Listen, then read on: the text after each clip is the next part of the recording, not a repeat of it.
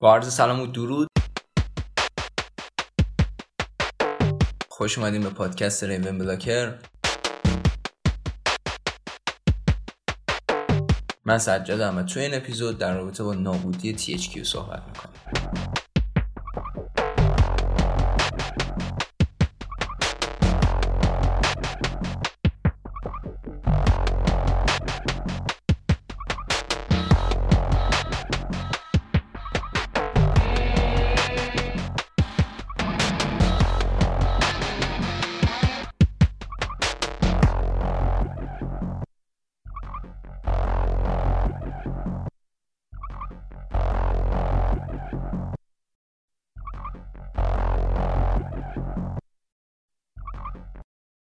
خب بریم سراغ وارماپمون.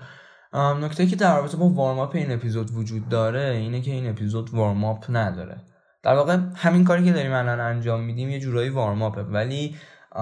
وارماپ این اپیزود به شکل و سیاق اون چیزی که توی اپیزودهای قبلی برقرار بود نیست. حقیقتا من داشتم یه کیسی آماده میکردم، یه اپیزودی آماده میکردم که خیلی موضوعش با بحث امروز متفاوته، اما حالا یه سری اتفاقات توی دنیای گیم افتاد که به نظرم این اپیزود و اپیزود بعدی خیلی جذابتر می شدن اگه توی همین بازه چند روزه منتشر بشن. در نتیجه وارماپی که حالا از پیش رکورد کرده بودیم میره برای اپیزود بعدی، نه اپیزود بعدیش، و این اپیزود و اپیزود بعدی ما وارماپ اونجوری که بیایم راجع به حالا چیزایی که تجربه کردیم و اینها حرف بزنیم نداریم. اما توی این اپیزود میخوایم در رابطه با تی اچ کیو صحبت کنیم. تی اچ کیو خیلی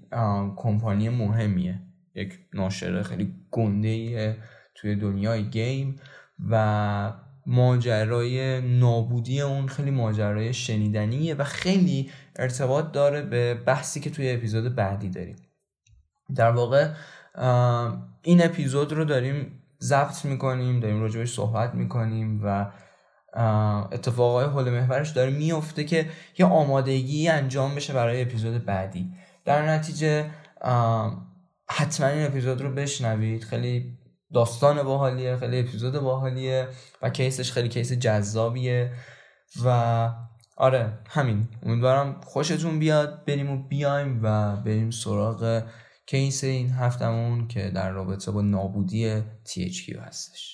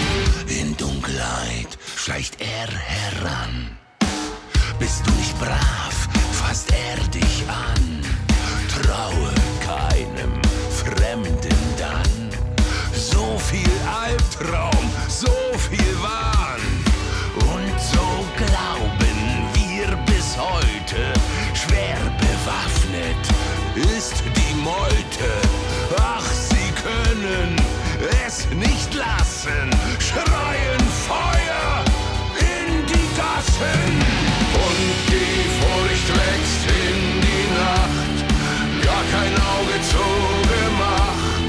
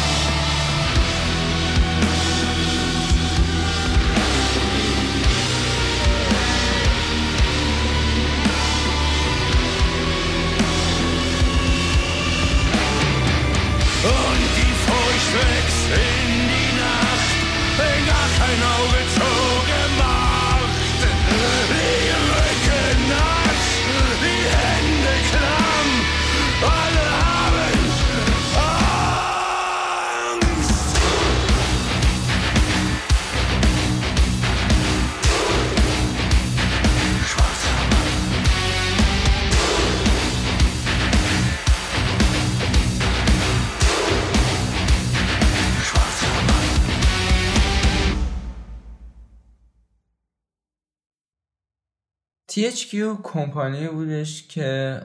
با توجه به شرایطی که توی دنیای گیم داشت جزو یکی از مهمترین ناشرین اون بازه زمانی فعالیت خودش محسوب میشد. کلا اگر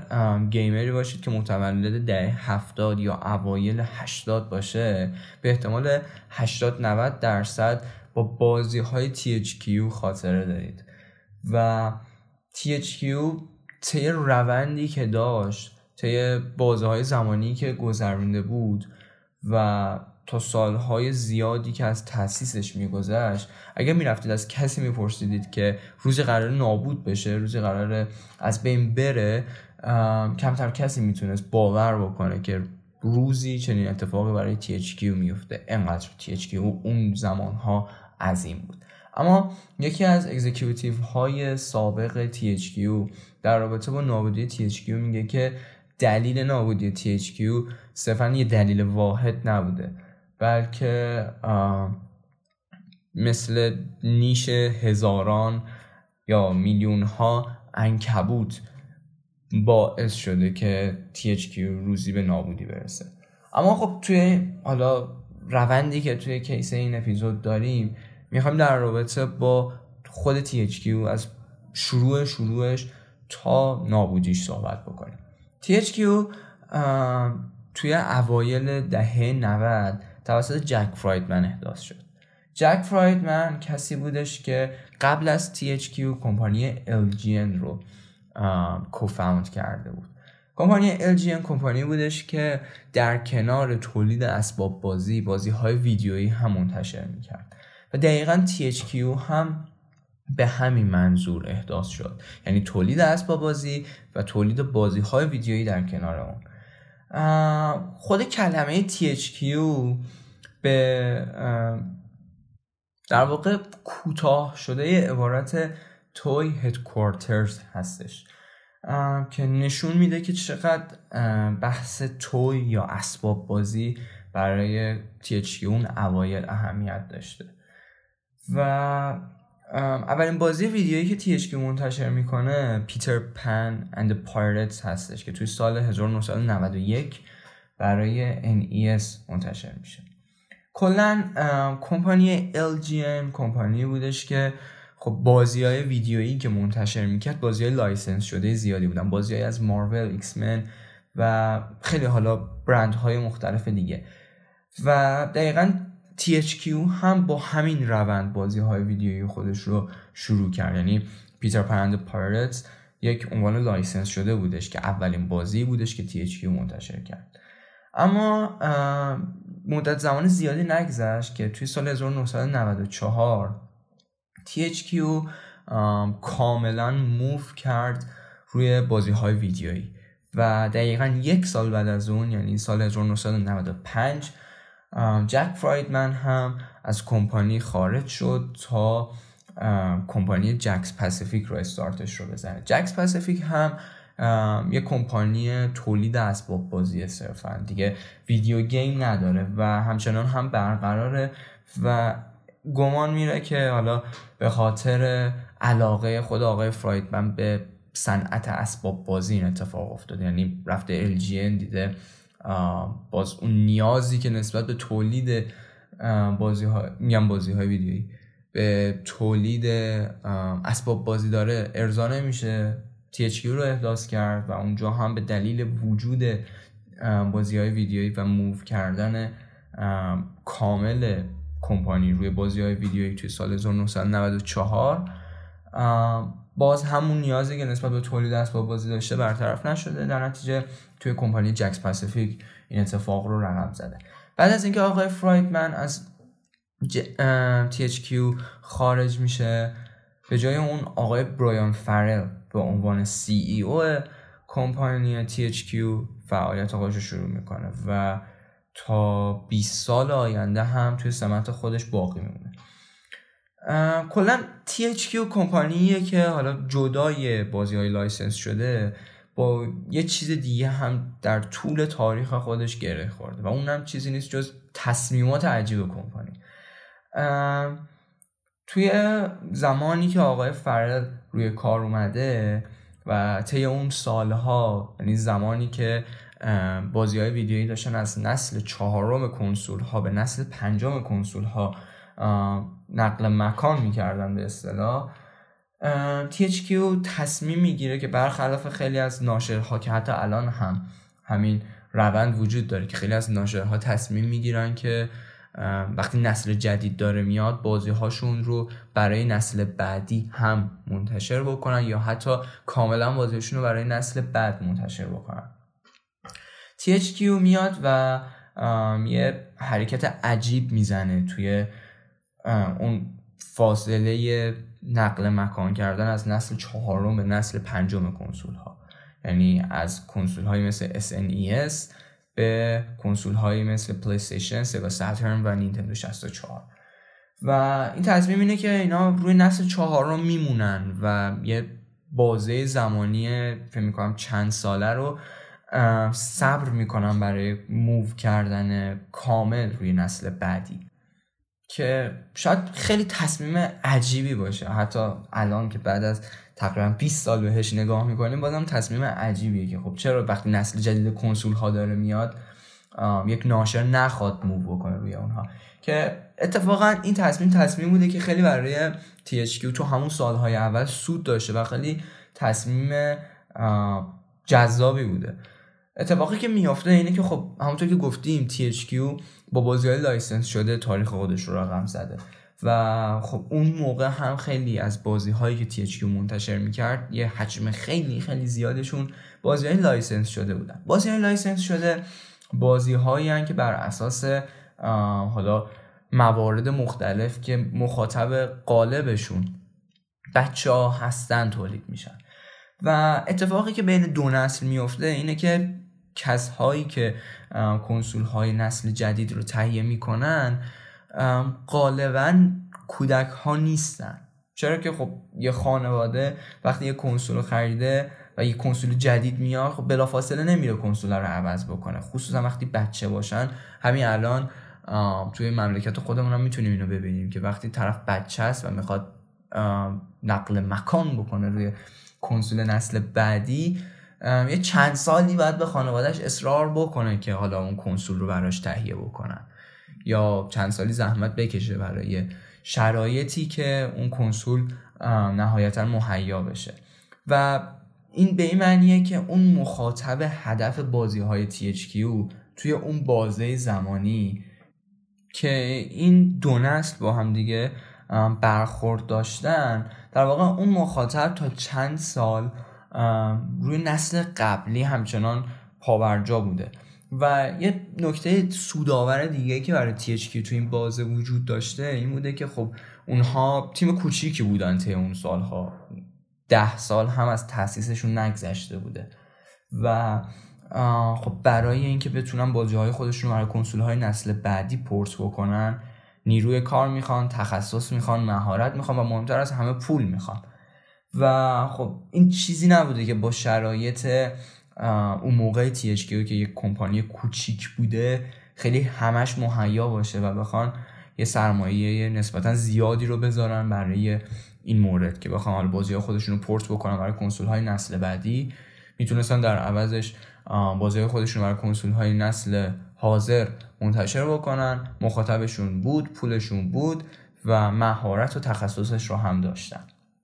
که خیلی تصمیم بامزه‌ایه طی حالا روندی که یک کمپانی میتونه طی بکنه. و کلاً آقای فرل طی تصمیماتش خیلی از این تصمیم‌ها زیاد داشته و این تصمیمات خیلی اوقات برای خود تی اچ کیو هم چالش برانگیز بودن. کلا آقای فرل خیلی آدم گوگلی مگولی و باحالی بوده و کارمندهای سابق تی اچ کیو در رابطهش میگن که خیلی آدم نایسگایی بوده، خیلی خاکی بوده و همه باهاش اوکی بودن، خیلی آدم اوکی و باحال و صریحی بوده. کلا بعد از گذشت چند سال بازی های لایسنس شده دیگه به اسم تی اچ کیو گره خوردن. در واقع طی اون سالها، یعنی از اواسط دهه نود اگه بخوایم حساب کنیم یا قبل از اون حتی، تا اواخر دهه حالا دو هزار بازی های لایسنس شده عضو ثابت هر ناشری بودن و هر ناشری یک بخش مجزایی رو برای انتشار بازی های لایسنس شده داشت. اما تفاوتی که تی اچ کیو با باقی ناشرها داشت در رابطه با این موضوع این بودش که تی اچ کیو این بحث بازی های لایسنس شده رو با اسم خودشون گره زده بودن و یه جورایی تخصصشون شده بود بازی های لایسنس شده و این روند روندی بودش که خیلی برای تی اچ کیو سودآور بود. در واقع شما اگر برای انیمیشن پیکسار مورد علاقتون یه دونه گیم می‌خواستید تی اچ کیو اون رو داشت. اگه برای انیمیشن نیکلدون مورد علاقتون یه دونه گیم می‌خواستید تی اچ کیو اون رو داشت و تی اچ کیو یه جورایی قول بازی‌های لایسنس شده توی اون سال‌های خودش بود و نکته ای که باعث می‌شد که حالا بازی‌های لایسنس شده سود داشته باشن برای تی اچ کیو این بودش که اگر اون قشر کودک که مخاطب اصلی بازی‌های لایسنس شده هستن روزی علاقه‌شون و تمایلشون رو به یک بازی از دست می‌دادن، فرضاً به بازی اینکریدیبلز از دست می‌دادن، تی اچ کیو بازی مانسترز اینکورپوریتد رو براشون آماده داشت و خب این چرخه‌ای بودش که از اونور کمپانی‌های مختلف تولیدات خودشون رو پیش می‌بردن، تولیدات خودشون رو در جریان داشتن، همون طرف هم تی اچ کیو خیلی راحت میومد بازی‌هاشون رو لایسنس می‌کرد و بازی‌هاشون رو می‌ساخت و این چرخه چرخه‌ای بودش که به نظر میومد هیچ وقت به اتمام نرسه و تی اچ کیو همواره بتونه هر وقت یه آی پی قدیمی شد یه آی پی دیگر رو ریپلیس بکنه و همچنان از این چرخه درآمدزایی بکنه. کلاً از اونجایی که فرل و تیمش از بازار اسباب بازی وارد بازار حالا ویدیو گیم شده بودن خیلی اشراف زیادی به مشتری اصلی بازی‌های تی اچ کیو یعنی بازی‌های لایسنس شده داشتن که این بازی‌ها بازی‌هایی بودن که مخاطبشون کودک‌ها بودن و اون طرف هم اسباب بازی هم مخاطبش قشر کودک هستش. در نتیجه خیلی خوب میتونستن چرخه و روندی رو طراحی بکنن که همواره بتونن از این قشر درآمدزایی بکنن. بعد از گذشت سالها از تأسیس تی اچ کیو بازی‌های خیلی زیادی رو تی اچ کیو اقتباس و لایسنس کرد بر اساس آی پی های مختلف. بازی پانیشر، بازی اسکوبیدو، بازی تین تایتانز، بازی سوامپ سینگ، بازی وال ای، بازی مانسترز اینکورپوریتد، بازی مگا مایند، دو تا بازی جیمی نوترون، سه تا بازی آواتار، سه تا بازی فایندینگ نمو، چهار تا بازی فیرلی آد پرنتس، پنج تا بازی نیکل تونز و بیست تا بازی اسپانج باب همه جزو خیلی کوچیکی از بازی‌هایی بودن که تی اچ کیو تا سال دو هزار و هفت لایسنس و تولید کرده بود. طی گزارش مالی سال دو هزار و هفت تی اچ کیو اعلام کرد که به درآمد سالیانه یک میلیارد دلار رسیده. رقمی که با توجه به اون زمان خیلی رقم گنده‌ای بوده و تی اچ کیو رو در برابر رقبایی مثل ای ای، اکتیویژن و یوبیسافت که با بازی‌های خودشون مثل کال آف دیوتی و اساسینز کرید داشتن روند خودشون رو جلو می‌بردن قرار می‌داد.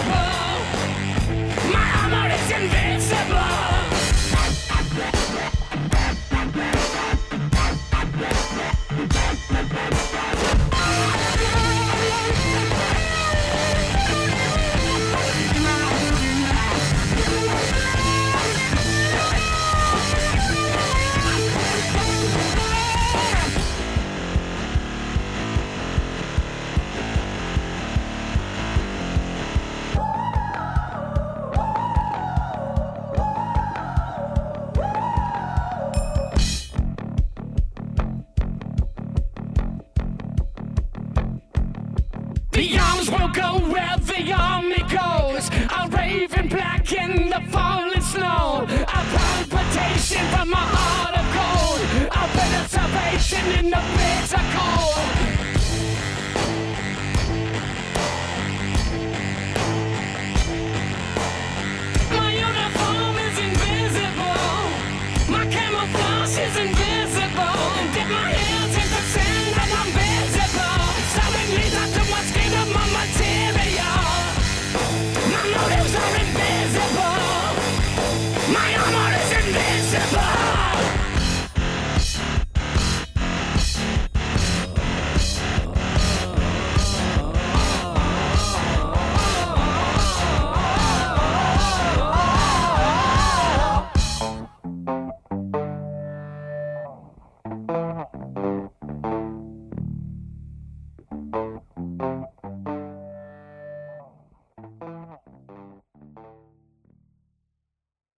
طی اون سال‌ها تی اچ کیو پانزده تا استودیو رو در اختیار داشت که با توجه به حالا وسعت اون زمان دنیای گیم خیلی رقم زیادی برای یک ناشر مطرح میشد. اما این روندی که تی اچ کیو داشت طی می‌کرد و این درآمد به شدت زیادی که تی اچ کیو طی اون سال‌ها داشت دوام زیادی برای اونها نداشت. در واقع طی اون سالهایی که تی اچ کیو داشت کم کم آماده میشد تا موو بکنه روی کنسول های نسل هفتم، یعنی Xbox سیصد و شصت و پی اس تری، یک دیوایس جدیدی ظهور کرد که اگه بگیم دنیای تکنولوژی رو به قبل و بعد خودش تقسیم کرد واقعا بلوف نکردیم و یه جورای فکته. آیفون، اولین آیفون طی اون سالها منتشر شد و در کمال ناباوری ضربه بزرگی رو به تی اچ کیو زد. خب چالشی که تی اچ کیو در, در برابر آیفون داشت این بودش که تی اچ کیو داشت آماده میشد تا بازی‌های خودش رو برای کنسول‌های نسل هفتم منتشر بکنه و یهوی دیوایس جدیدی ظهور کرد به اسم آیفون و داشت اون مخاطب هدف تی اچ کیو رو تحت تاثیر قرار میداد. اما سوالی که پیش میاد اینه که خب این تحت تاثیر قرار گرفتن مخاطب هدف تی اچ کیو چطور داشت اتفاق میافتاد؟ مگه بچه‌ها ویدیو گیم نمیزدن و این ویدیو گیم ها رو تی اچ کیو تولید نمیکرد؟ خب چه اتفاقی افتاد؟ نکته‌ای که وجود داشت این بودش که خب اول از همه این که آیفون ارزون بود نسبت به کنسول. شاید این صحبتی باشه که با توجه به قیمت‌گذاری‌های عموما زیاد کمپانی اپل شاید صحبت عجیبی به نظر بیاد، ولی وقتی یه خانواده کنسول تهیه میکرد خب تنها مشتری اون کنسول، بلو اسکرین شدم یه لحظه، بچه ها بودن و خب وقتی یک خانواده میرفت حدود چهارصد دلار رو هزینه میکرد برای یه کنسول و فقط بچهش ازش استفاده میکرد، میتونست بره پانصد دلار هزینه بکنه یا آیفون بگیره، کلی امکانات آیفون رو استفاده بکنه، حالا جدای گیم ها، و خودش استفاده بکنه و اون طرف هم نیاز بچهش به بازی های ویدیویی رو هم برطرف بکنه. از جهت دیگه اتفاقی که میافتاد سر ارزون بودن آیفون و گزینه مقرون به صرفه‌ای میکرد آیفون رو برای خانواده ها این بودش که خب خانواده ها میتونستن با یک یا دو دلار یه بازی رو تهیه بکنن و بچه‌شون رو برای یه مدت زمان قابل توجهی نسبت به همون یک یا دو دلار سرگرم بکنن.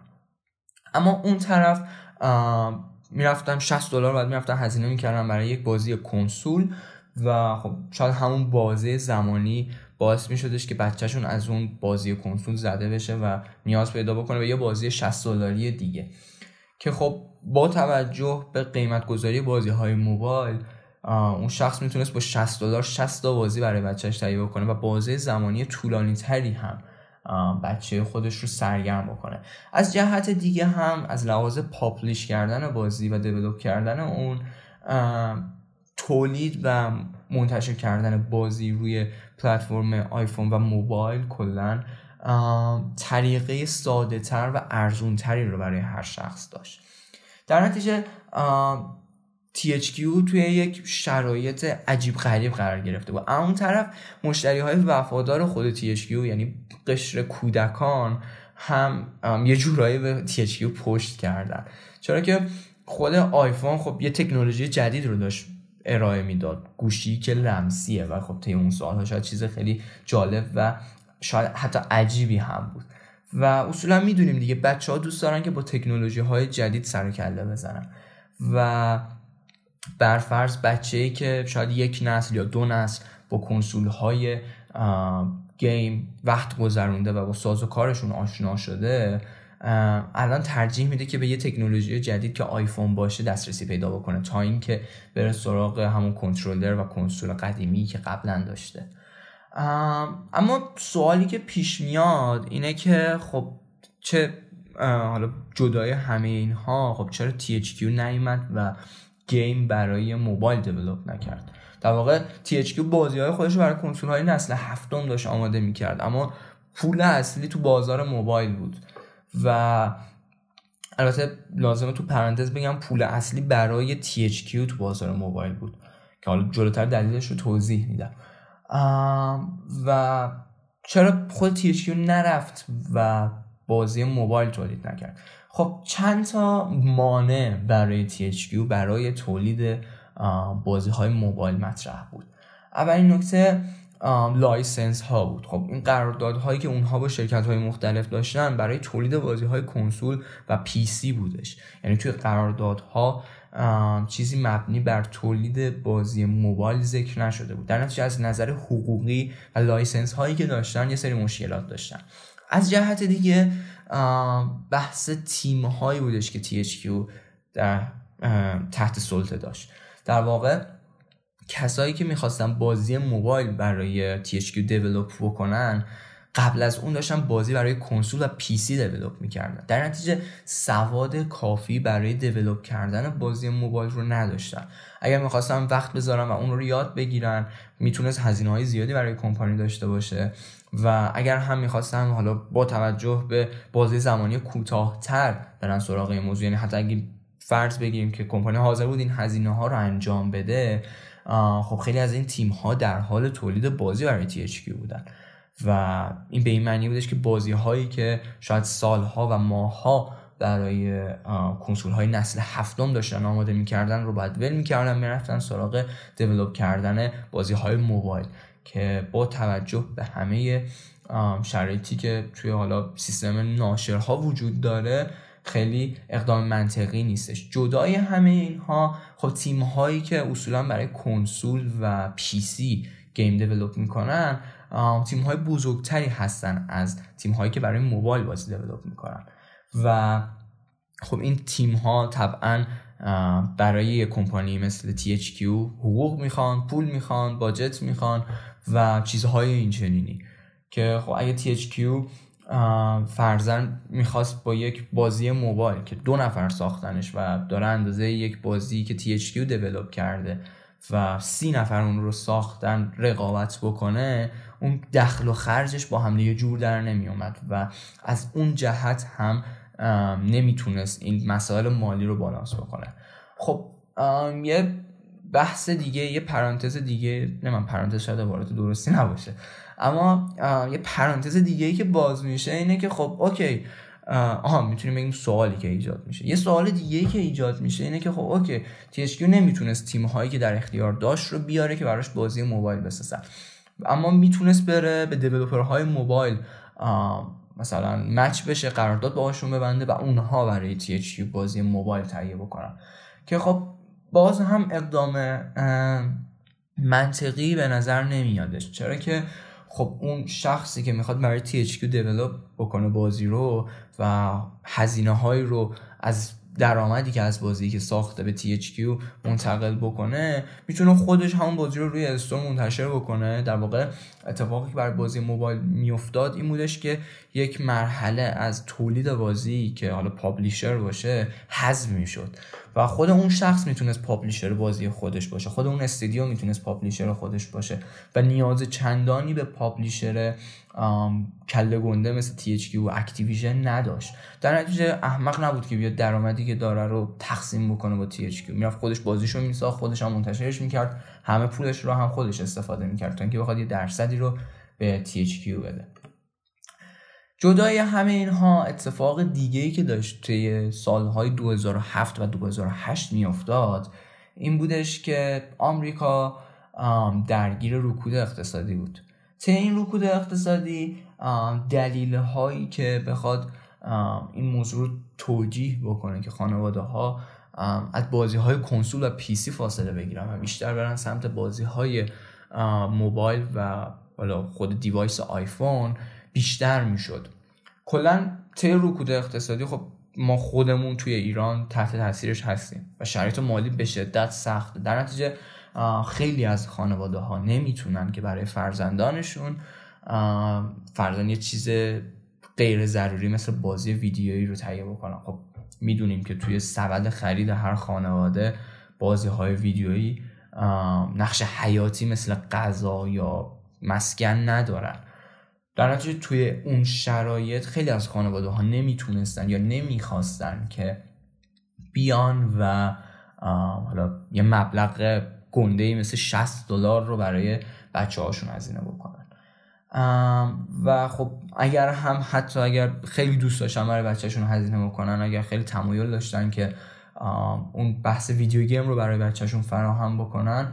میتونستن دوباره برن سراغ آیفون که همونطور که پیشتر هم گفتیم با شصت دلار میتونستن شصت یا حتی حالا بخوایم گرون هم خیلی حساب بکنیم سی تا بازی برای بچه‌شون تهیه بکنن. هر بازی حتی اگر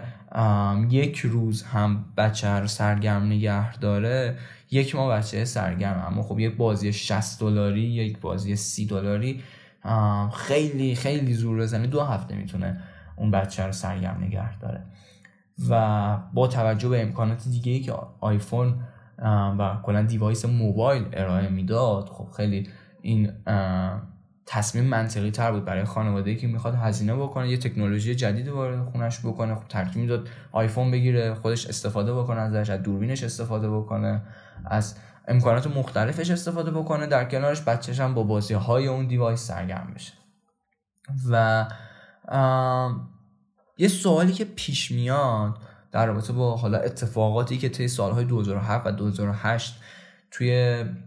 دنیای گیم و توی فضا و دنیای تی اچ کیو میافتاد، یه سوالی پیش میاد که خب اوکی تی اچ کیو انقدر شرایط فاکتاپی رو داشت تجربه میکرد، اما چرا ناشرهای دیگه مثل تی اچ کیو ضربه نخوردن؟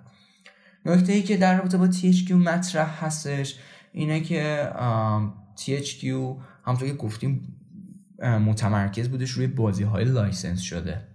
این به معنیه که تمرکز خیلی زیادی روی کور گیم ها نداشت. اما از اون طرف ناشرهای دیگه مثل اکتیویژن، مثل الکترونیک آرت و یوبی سافت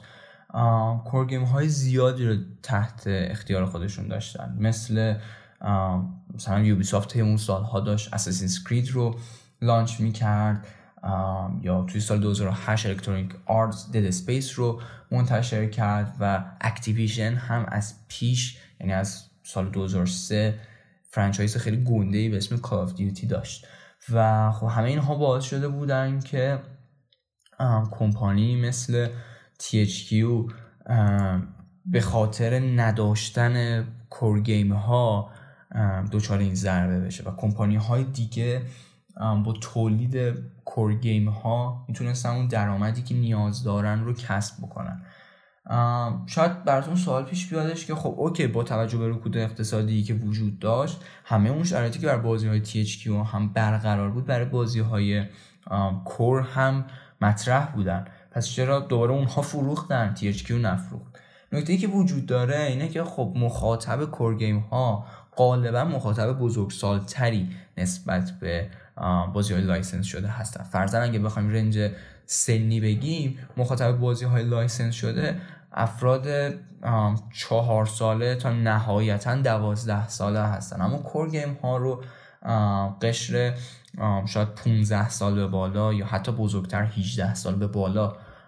مشتریش باشن. و خب طی اون بازه زمانی رکود اقتصادی خب این قشر میتونست بیشتر برای خودش هزینه بکنه. فرضاً شما اگر بیست و چند سالتون باشه و مستقلاً زندگی بکنید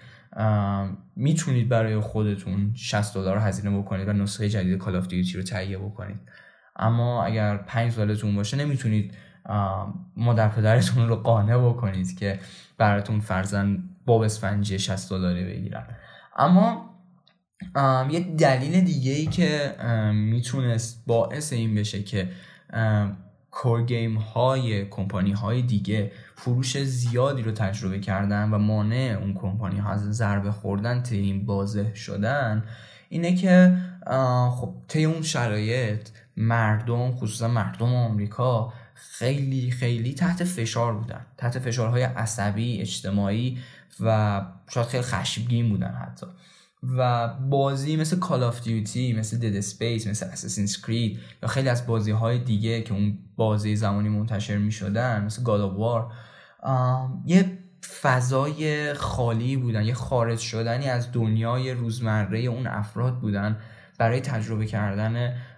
یه دنیای جدید یا حتی تخلیه کردن اون استرس‌ها، خشونت‌ها و موارد مختلف دیگه که خب نکته خیلی جالبی میتونه باشه. یعنی اون کور گیم ها باعث میشدن که مشتریه توی اون بازه حتی تمایل هم داشته باشه که بره سراغ بازی ویدیویی. فرضاً اگه شخص عصبی بود میره خب چهار تا ام پی سی توی گیم میکشت و میومد و تخلیه روانی میشد و حس خوبی رو تجربه میکرد. کلاً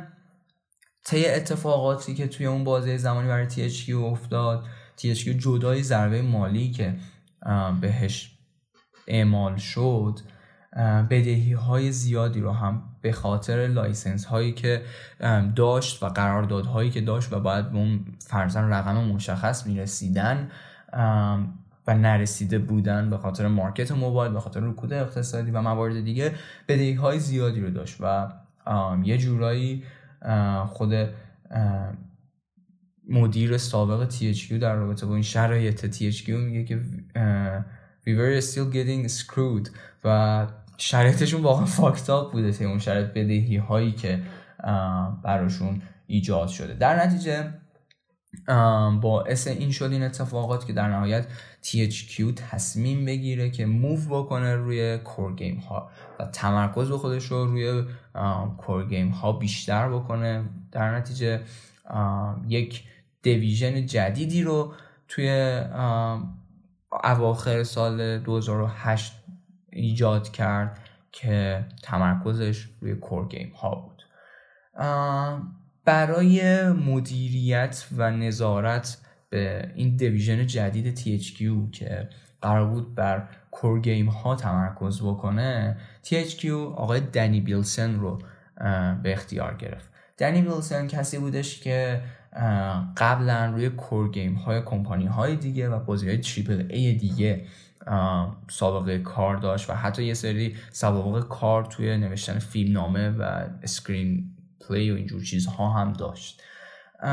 آی پی هایی که بیلسن روشون کار کرده بود آی پی هایی مثل مدال آف آنر و سیمز بودن که خب طی اون سالها مشتری خودشون رو داشتن و بازی‌های موفقی هم بودن. نکته‌ای که توی حالا تی اچ کیو به وجود اومد با ورود بیلسن توی کمپانی این بودش که خب اون دیولپرها می‌خواستن بازی خودشون رو بسازن و بیلسن هم مسئول دیویژن بازی‌های کور بود. یعنی حق دخالتی توی بخش بازی‌های کودکان و لایسنس شده نداشت. اما مشکلی که حالا به محض ورود بیلسن بنده خدا کلا وقتی وارد کمپانی شد شرایط براش فاکتاب بود، ولی از همون بعد به ورودش اتفاقایی که براش افتاد خیلی زیاد بود. یکی از این چالش ها این بودش که خب اون دوست داشتش که توی دیزاین بازی ها دخالت بکنه و دیزاین بازی ها رو رو به بهتر شدن پیش ببره و خب این باعث شده بودش که حتی توی دیزاین و تولید بازی‌های دیویژن بازی‌های لایسنس شده هم دخالت بکنه و این باعث نارضایتی اون دیویژن شده بود. و کلاً اعضای سابق تی اچ کیو در رابطه با بیلسن میگن که بیلسن آدم بدی نبود یا پرودوسر اذیت‌کنی نبود، مدیر کت شلواری نبود به اصطلاح، بلکه آدمی بودش که روی کیفیت بازی و مهمتر از اون روی مخاطب بازی حساس بود. در واقع بیلسن نمیخواست بازی برای ترندهای روزمره، برای مخاطب دم دستی یا مخاطب غیر حرفه‌ای تولید بکنه. بیلسن قصد اینو داشتش که بازی برای گیمرها تولید بکنه و این نکته بودش که باعث میشدش که بیلسن توی دیزاین ها و دیولپمنت بازی های مختلف دخالت بکنه. اما خب این دخالت های بیلسن برای این موارد، یعنی دخالت کردن توی دیزاین، توی موارد مختلف بازی، باعث می شدش که خود بیلسن دغدغه کیفیت بازی رو داشت، دغدغه دیزاین خوب داشت، اما اون طرف دیولپرها و تیم‌های تولیدی که زیر دستش بودن نگران بودن از بابت ددلاین و بودجه‌ای که داشتن. در نتیجه این باعث میشه که یک شرایط چالش برانگیز برای بیلسن توی کمپانی اتفاق بیفته. اما همونطور که پیشتر هم گفتیم بیلسن خیلی آدم خفنی بوده توی کمپانی و اعضای دیویژن کور گیم ها خیلی باهاش حال میکردن. فرضاً یکی از کارمندهای سابق تی اچ کیو به پلیگان میگه که میومده مثلا سر میز وقتی داشتی کار میکردی بعد مثلا باید بحث میکردی که آره من تا ساعت چهار صبح بیدار بودم داشتم فرضاً بایوشاک بازی میکردم، تو در رابطه با دیزاینش چیکار چه فکری میکنی، در رابطه مثلا اگه کاراکتر دیزاین نبوده در رابطه با کاراکتر دیزاینش چه فکری میکنی و موارد این چنین. یعنی سعی میکرده که با اون دیولپرها ارتباط برقرار بکنه که همه اونها رو در نهایت لیت بکنه به یک نتیجه مطلوب.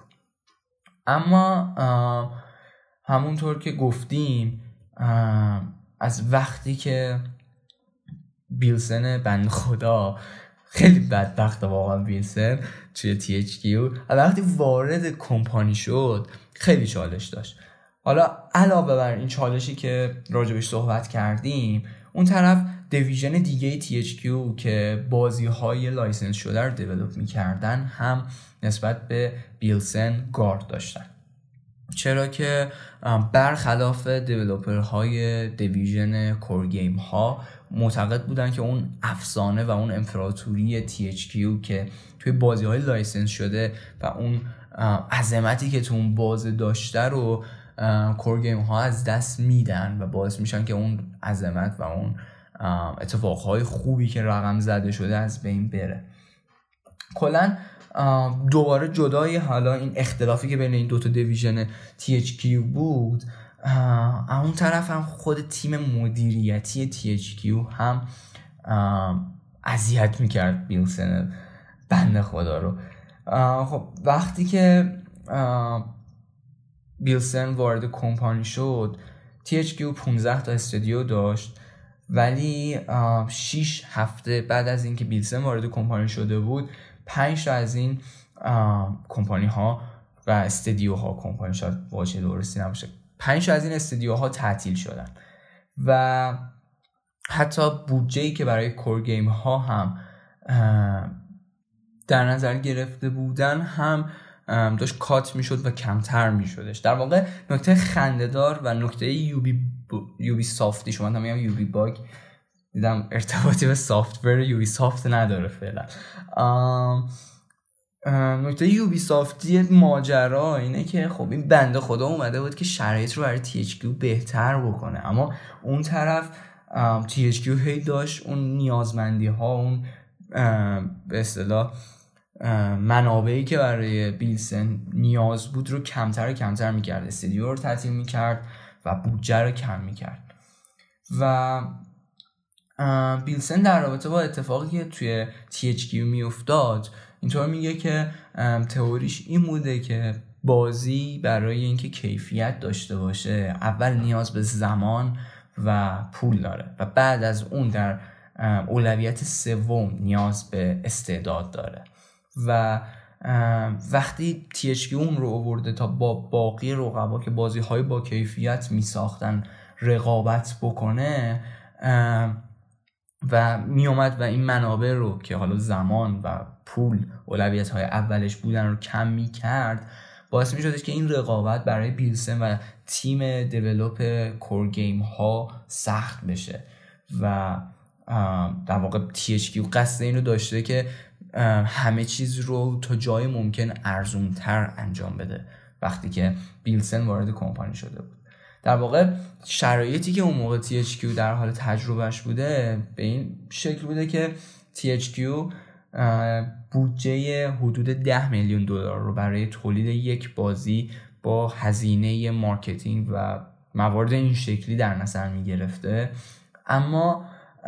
کمپانی های دیگه در واقع رقبای تی اچ کیو بودجه معادل بیست میلیون دلار رو برای دیولپ کردن یک بازی تریپل ای در نظر می گرفتن و این بیست میلیون دلار جدای هزینه اونها برای مارکتینگ، برندینگ و تبلیغات بازی بوده که نشون میده که تولید بازی تریپل ای و تولید بازی کور توی تی اچ کیو چقدر برای بیلسن و تیمش سخت بوده. آقای دیو دیویس هم یکی دیگه از افرادی هستش که توی بخش مدیریتی کور گیم های تی اچ کیو فعالیت میکرده و در رابطه با تایم ریلیز بازی ها میگه که انتظار دیولپمنت بی نهایت ندارن، چون اون هم میتونه مخرب باشه و دیولپمنت های طولانی رو قصد اجرا و ارائهش رو نداشتن اونها طبعا، اما برای رسیدن به بهترین کیفیتی که میتونستن بهش برسن نیاز به زمان داشتن و اون طرف تی اچ کیو مدام این فشار رو به اونها برای ریلیز دیت می آورده که تا جای ممکن سر وقت بتونن بازی رو برسونن. فرضاً هوم فرانت که یکی از بازی های تی اچ کیو تا اون سالها هست میتونست به گفته خود اعضای سابق تی اچ کیو تفاوت خیلی زیادی رو توی شش ماه دیولپمنت بیشتر تجربه بکنه. در واقع توی تفاوت شش ماهه هوم فرانت میتونست خیلی بازی متفاوت و بهتری باشه نسبت به اون چیزی که عرضه شد، اما در نهایت فدای اون عجله پابلیشر و فشار اونها برای عرضه کردن بازی روی زمان وعده داده شده بود که باعث شدش که در نهایت هوم فرانت رقبایی مثل کال آف دیوتی و بتلفیلد توی بازار بازی های فرست پرسن شوتر ببازه. و نکته که اذیت میکرد اعضای همین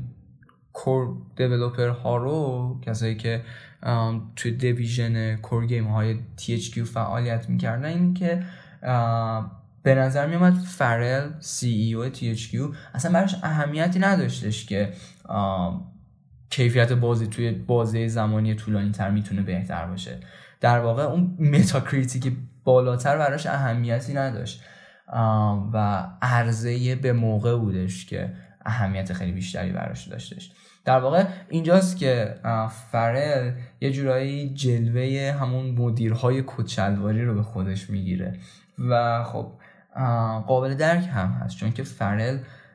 دیولپر نبوده، دیزاینر نبوده، بلکه بیزنسمن بوده و این مباحث مالی، این مباحث مارکتینگ خیلی شاید براش اهمیت بیشتری از نظر کیفیت بازی داشته. و چیزی که حالا اعضای دیویژن کور گیم های تی اچ کیو ازش هرس میخوردن اینه که آینده تی اچ کیو توی کور گیم ها بود و تی اچ کیو حتی علاقه‌ای نداشتش که بهش زمان بیشتری بده یا بودجه بیشتری رو اختصاص بده. در واقع این فاصله‌ای که توی کمپانی افتاده بود حتی بیشتر هم شد. پیشتر گفتم که حالا یه سری اختلافات و یه سری چالش ها بین دوتا دیویژن تی اچ کیو، یعنی دیویژن تولید بازی های لایسنس شده و اون طرف هم دیویژن تولید بازی های کور ایجاد شده بود توی کمپانی. این روند هرچی بیشتر از دوام و حضور دیولوپرهای کور گیم ها توی استودیو و توی فضای کمپانی میگذشت، این شرایط شدت بیشتری میگرفت و یه جورایی عجیب غریب تر میشدش. کار به جایی رسید که حتی خود فرل توی یکی از صحبت هایی که با اعضای کمپانی و دیولوپرهای خودش داشت، آینده تی اچ کی رو توی کور گیم ها توصیف کرد و این باعث شدش کارمندهایی که پیش از کور گیم ها شاید بیشتر از ده سال توی تی اچ کی در حال تولید بازی های لایسنس شده بودن و به شاید زمان خیلی زیادی، یعنی حدود شصت هفتاد ساعت رو در طول هفته به این اختصاص میدادن که بازی های لایسنس شده تولید بکنن، یه جورایی اون سخنرانی فرل که آینده تی اچ کی رو رو توی کور گیم ها تعریف کرده بود باعث شده بود که دل سرد بشن و یه جورایی به قول آقای دیوید وایت که سینیور پرودوسر بوده توی تی اچ کی انگار اینجوری بوده که یه وی really not gonna pay attention to that و اهمیت خاصی انگار برای تی اچ کی نداشت و این باعث شده بودش که یک دلسردی خیلی زیادی توی اعضای دیویژن بازی های لایسنس شده برای فضای محیط کمپانی تی اچ کی اتفاق بیفته. و انگار آقای دیویس در رابطه با شرایطی که تی اچ کی توی اون بازه زمانی داشته اینطور میگه که این ناامیدی، این دلسردی رو توی هر دپارتمانی که از تی اچ کی وجود داشت و میرفتید توش قدم میزدید میتونستید این رو حس بکنید که حس بی اهمیت بودنی بودش برای اعضایی که حالا بازی های لایسنس شده رو دیولپ میکردن و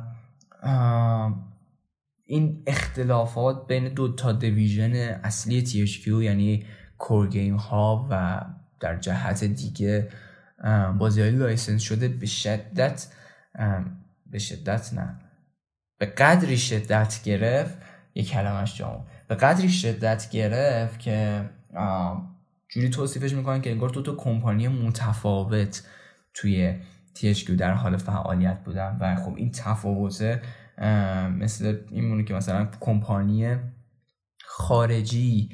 داره با یه کمپانی دیگه مقابله میکنه و این رقابت و همه شرایط سختی که دو تا کمپانی توی رقابتشون داشتن رو اینها توی شرایط استودیو خودشون زیر یک سقف تجربه میکردن. در واقع اعضای سابق تی اچ کی در رابطه با فرل و مدیریتی که نسبت به این دوتا دیویژن داشت یه مثال جالب با مزه‌ای میزنن که فرل رو به پدری تشبیه میکنن که بچه هاش با هم مدام دعوا میکنن و صرفا بهشون میگه که دعوا نکنید و اونها به دعواشون ادامه میدن و این شرایطی بودش که تی اچ کی طی اون روزها و بعد از سالهای دو هزار و هفت و دو هزار و هشت داشت توش دست و پا میزد.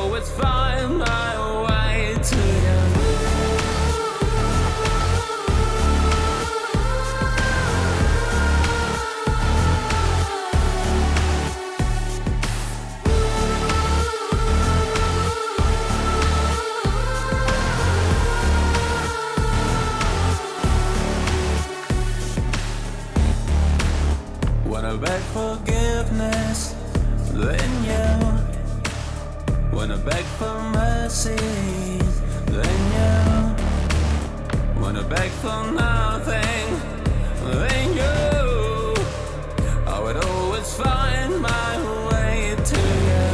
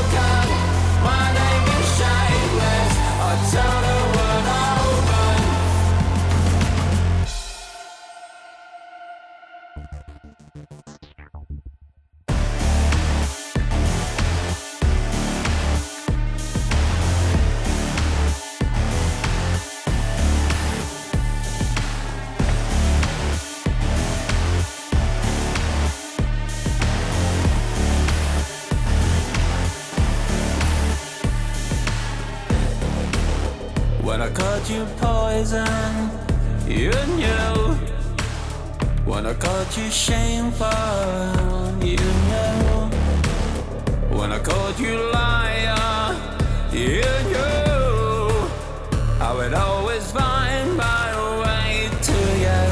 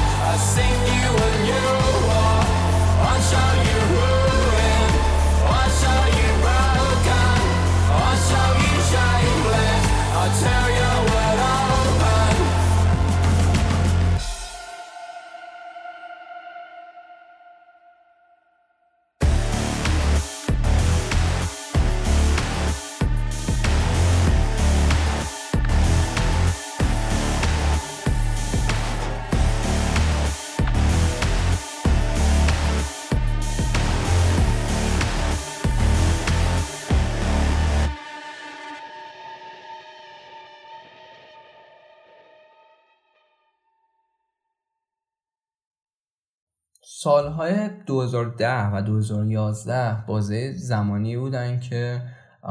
نوع جدیدی از دیوایس ها وارد بازار ویدیو گیم شده بودن. دیوایس هایی مثل کینکت که میتونستن اون تجربه‌ای که یک بازی ویدیویی داره، تجربه اینم وقتی که پلیر از در دست گرفتن کنترلر داره رو یه تفاوت توش ایجاد بکنن و بتونن به موازات اون تجربه‌ای که کنترلر داره یک تجربه جدیدی رو برای مخاطب خلق بکنن. همین باعث شدش که برایان فرل سی ای او تی اچ کیو با توجه به پیشینه‌ای که توی فیلد اسباب بازی و شباهت این تیپ دیوایس ها به اسباب بازی و مشتری قالب این تیپ دیوایس ها که کودکان بودن و تخصص مدیران تی اچ کیو برای کودکان، همه اینها باعث این شدش که فرل ایده این که تی اچ کیو یکی از این دیوایس ها رو تولید بکنه و به واسطش بتونه شرایط مالی کمپانی که خیلی خیلی وخیم بود رو کمی بهبود بده به ذهنش برسه. در نتیجه رفت و با کارمندهای خودش صحبت کرد و ازشون خواست که اگر کسی ایده‌ای مبنی بر دیولپ کردن چنین دیوایسی داره بیاد و اون رو به کمپانی پیچ بکنه تا در نهایت یکیش انتخاب بشه و این به تولید انبوه برسه. آقایون کریس رایت و درو تیلر یکی از این افراد بودن. اینها توی شعبه استرالیای تی اچ کیو به عنوان مارکتینگ منیجر و پی آر منیجر فعالیت میکردن و با توجه به الهامی که از تبلت های وکام که حالا توی ایران بهش قلم نوری هم گفته میشه، با توجه به الهامی که از اونها گرفتن، ایده این که یک تبلتی باشه که در کنار یک قلمی و با توجه به اون طرحی که پلیر روی اون میکشه روند بازی پیش بره، با همچین کانسپتی میان و این ایده رو پیچ میکنن. نکته‌ای که جالبه در رابطه با این موضوع اینه که این ایده که با اسم یودرا به تی اچ کیو پیچ میشه از قالب یک شخص توی تیم مارکتینگ و شخص دیگه توی بحث پی آر منیجمنت پیچ شده و اصولا توی کمپانی های حالا گیم دیولپمنت و کمپانی های دیگه این شکلی خیلی عادت این که بخوان برای مباحث این شکلی که ارتباط دارن به دیزاین و دیولپمنت بیان و به حالا حرف تیم مارکتینگ گوش بکنن و یه جورایی این که این دو نفر همچین ایده‌ای رو پیچ بکنن و تاییدیه بگیره از تی اچ کیو خیلی شاید دور از انتظار حتی برای خودشون بوده و خودشون هم در رابطه با این موضوع این رو مطرح میکنن که وقتی که بیلسن نسبت به این ایده، یعنی ایده یودرا، چراغ سبز نشون داد، هر دوی اونها غافلگیر شده بودن. در نهایت توی سال دو هزار و یازده تی اچ کیو یودرا رو برای کنسول وی منتشر کرد و فروش خوبی رو نسبت به اون تجربه کرد، فروشی که باعث شدش که حتی توی اروپا و استرالیا برای کریسمس اونها به کمبود موجودی برسن و یک سودی رو بالاخره بعد از این همه سال ضرر و فشاری که داشتن تجربه بکنن. اما این یودرا که خب شانس آخر تی اچ کیو برای بقا بود، باعث این شدش که تی اچ کیو ضربه آخرش رو بخوره. تی اچ کیو بعد از اینکه موفقیت یودرا رو روی دیوایس وی دید، تصمیم گرفت که یودرا رو برای پی اس تری و ایکس باکس سیصد و شصت هم منتشر بکنه. تصمیمی که چه بیلسن چه خیلی دیگه از کارمندهای تی اچ کیو باش مخالف بودن. تصمیمی که واقعا اگر خیلی بخوایم تو بطنش بریم واقعا تصمیم درستی نیست. چرا حالا اعضای تی اچ کیو با ایده منتشر کردن یودرا برای پی اس تری و Xbox سیصد و شصت مخالف بودن؟ خب اولین نکته‌ای که مطرحه بحث مخاطبه. خب همونطور که گفتیم تی اچ کیو و تیم مدیریتی تی اچ کیو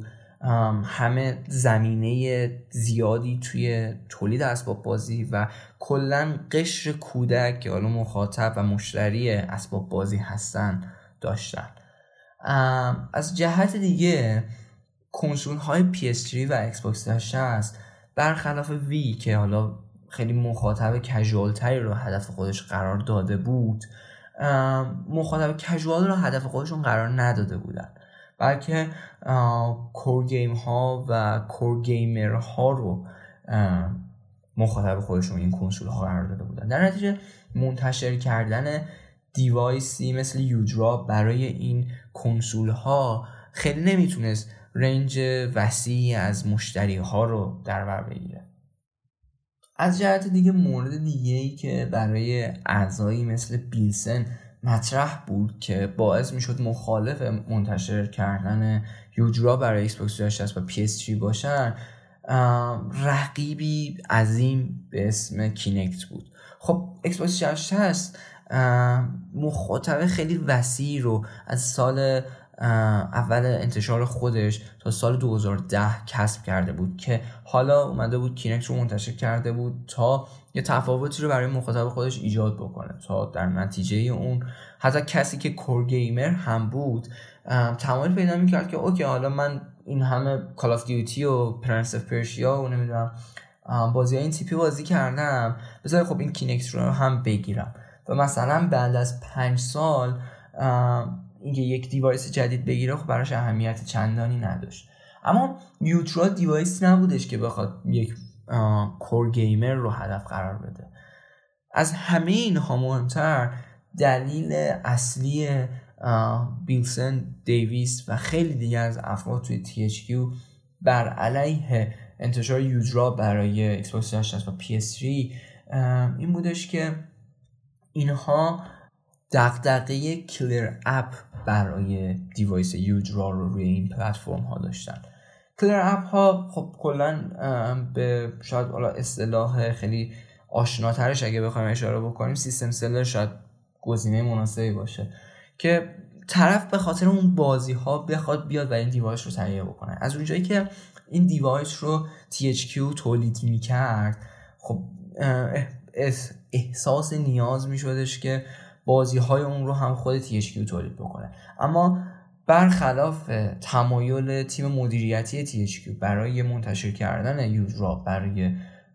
کنسول های نسل هفتم جدای وی، اونها تمایل نداشتن که بذارن که کلیر اپی دیولپ بشه برای اونها. در واقع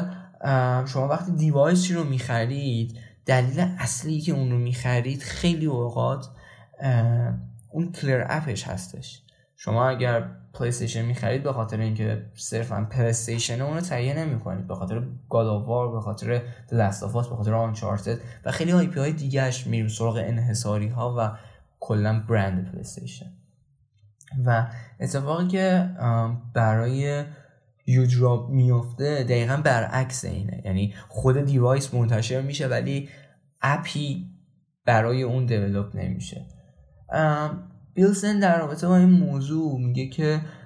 اونها یک بازی مبنی بر دنیای مارول و یک گیم دیگه که حالا عنوان اورجینال بوده میتونستن برای ایکس باکس سیصد و شصت و پی اس تری که حالا به واسطه یوجرا تجربه بشه میتونستن این رو دیولپ بکنن. اما باز تی اچ کیو و تیم مدیریتی اون این ایده رو ریجکت کردن. گذشت و گذشت و در نهایت تیم مدیریتی تی اچ کیو با لجبازی خودش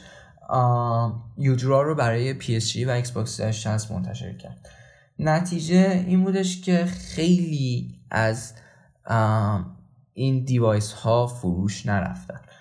در واقع همین الان که داریم راجع به این موضوع صحبت میکنیم یک تعداد عظیمی از دیوایس های یوجرا برای ایکس باکس سیصد و شصت و پی اس تری توی انبارهای مختلف توی سرتاسر دنیا دارن خاک میخورن. این اوضاع فروش یوجرا برای پی اس تری و ایکس باکس سیصد و شصت به حدی وخیم بود که یکی از کارکنان سابق تی اچ کیو میگه توی یکی از جلسه ها وقتی اعضای اجرایی جلسه داشتن و دور هم جمع شده بودن تا بیان و نمودار فروش محصولات خودشون رو بررسی بکنن، یکی از اون یکی میپرسید که آقا مثلا این اشعارش درسته، سر جاشه این، یعنی انقدر این رقم و رقم فروشه یودرا عجیب و پایین بوده که حتی این شکلی شک میکردن در رابطه با اتفاقی که برای یودرا افتاد و خب این لجبازی منجر به ضربه نهایی به تی اچ کیو شد تا تی اچ کیو دچار شدت ضربه مالی به شدت زیادی بشه. بعد از یودرا دیگه واقعا everything was fucked. تی اچ کیو استدیوهایی که داشت به پنج استدیو کاهش پیدا کرده بودن، دیویژن بازی های لایسنس شده شات داون شده بود و به صورت کامل از فعالیت ایستاده بود. بدهی هایی که سر یودرا اتفاق افتاده بودن اونقدر زیاد بودن که حتی سود بازی هایی مثل سینتس رو سه و هوم فرانت هم نمیتونست تی اچ کی رو از اون قرض خارج بکنه. اما تی اچ کیو و کلا اعضای تی اچ کیو امید داشتن که باز از این شرایط هم بتونن رهایی پیدا بکنن. اونها داشتن طی اون سالها سه تا بازی برای نسل هشتم کنسول ها دیولپ میکردن. یکی بازی ایوالو بود، یکی نسخه بعدی هوم فرانت و بازی جدید دیگه‌ای به اسم هزار و سیصد و شصت و شش که هر سه اینها قرار بودش برای نسل هشتم کنسول ها منتشر و آماده بشن و اعضای تی اچ کیو امید داشتن که اگر بتونن این رو به یه مرحله برسونن میتونن یه شانس دوباره‌ای داشته باشن. تی اچ کیو برای اینکه بتونه شرایط رو مدیریت بکنه آقای جیسون روبین رو روی کار آورد تا روی بازی‌های تی اچ کیو نظارت داشته باشه. جیسون روبین کسی بودش که پیشتر توی ناتی داگ روی عناوینی مثل کرش فعالیت کرده بود و حالا اومده بودش تو تی اچ کیو رو از این شرایط فاکتاپی که داشت رهایی بده. بعد از اینکه روبین وارد کمپانی شد توی یک مدت زمان خیلی کوتاهی بعد از اون فرل دیویس و بیلسن رو از کمپانی خارج کرد که دیویس در این رابطه میگه که باور داره که این چیزی بوده که روبین میخواسته. در نهایت باز هم روبین نتونست خیلی دردی از تی اچ کیو دوا بکنه و تی اچ کیو میخواست تا با فروش خودش به حالا کمپانی های مختلف یک پولی رو بتونه کسب بکنه که بتونه اون بدهی هایی که داره رو برطرف بکنه. تی اچ کیو زمانی که خودش رو برای فروش گذاشت تصمیم گرفت که خودش رو به کمپانی کلیر لیک بفروشه که قرار بود کلیر لیک تی اچ کی رو به مبلغ شصت میلیون دلار خریداری بکنه. اما این خرید به واسطه اون طلبکارهایی که بر تی اچ کی در علیه تی اچ کی بودن رد شد چون که اونها معتقد بودن که مبلغ شصت میلیون دلار نمیتونه این بدهی ها رو برطرف بکنه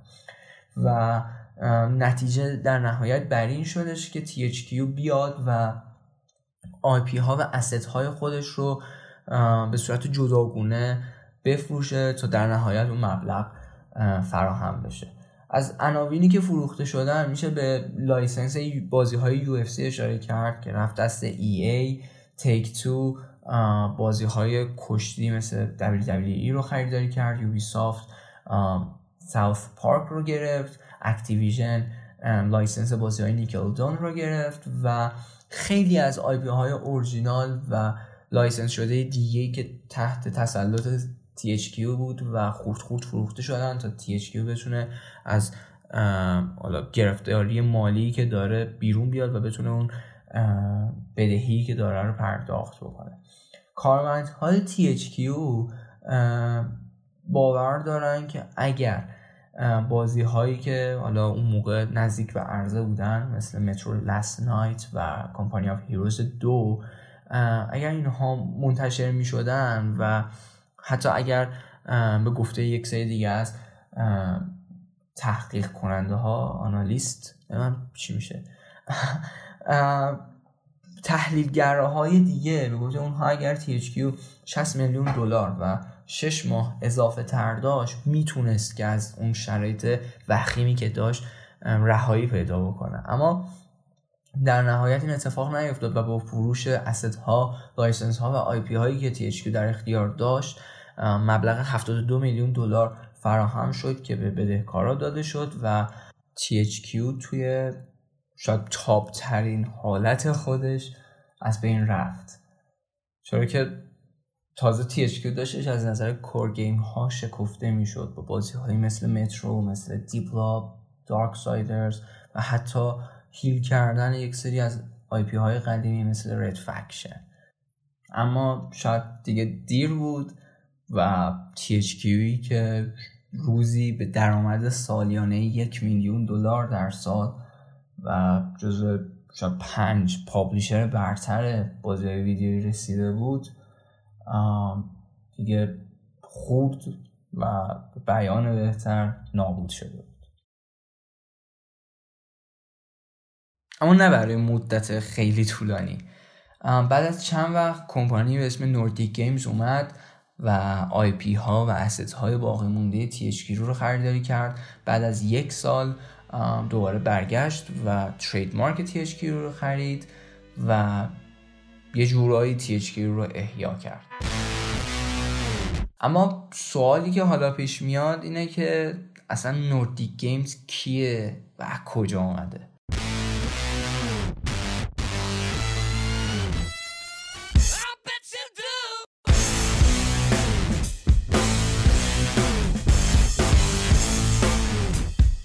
این موردیه که طی اپیزود بعدی قرار بهش بپردازیم در رابطه با نوردیک گیمز که حالا به اسم امبریسر گروپ یا به بیان بهتر بزرگترین ناشر اروپا شناخته میشه صحبت کنیم. ازتون ممنونم که این اپیزودو گوش کردین، امیدوارم که لذت برده باشین. اگر حرفی، سخنی، نظری، کامنتی، انتقادی، چیزی داشتین میتونین به ایمیل ریون بلاکر که توی دیسکریپشن هست با من در ارتباط باشین و خیلی ممنون از بابت حمایتاتون، شیر کردناتون، شنیدناتون و چیزای این چنین. تا درود دیگه که حالا اپیزود بعدی باشه و در رابطه با نوردیک گیمز صحبت بکنیم. بدرود.